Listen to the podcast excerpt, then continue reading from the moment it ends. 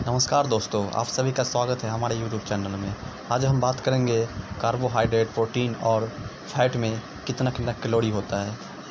अगर हम कार्बोहाइड्रेट और प्रोटीन की बात करें तो एक ग्राम प्रोटीन में और कार्बोहाइड्रेट में चार कैलोरी होती है और एक ग्राम फैट में नौ कैलोरी होती है।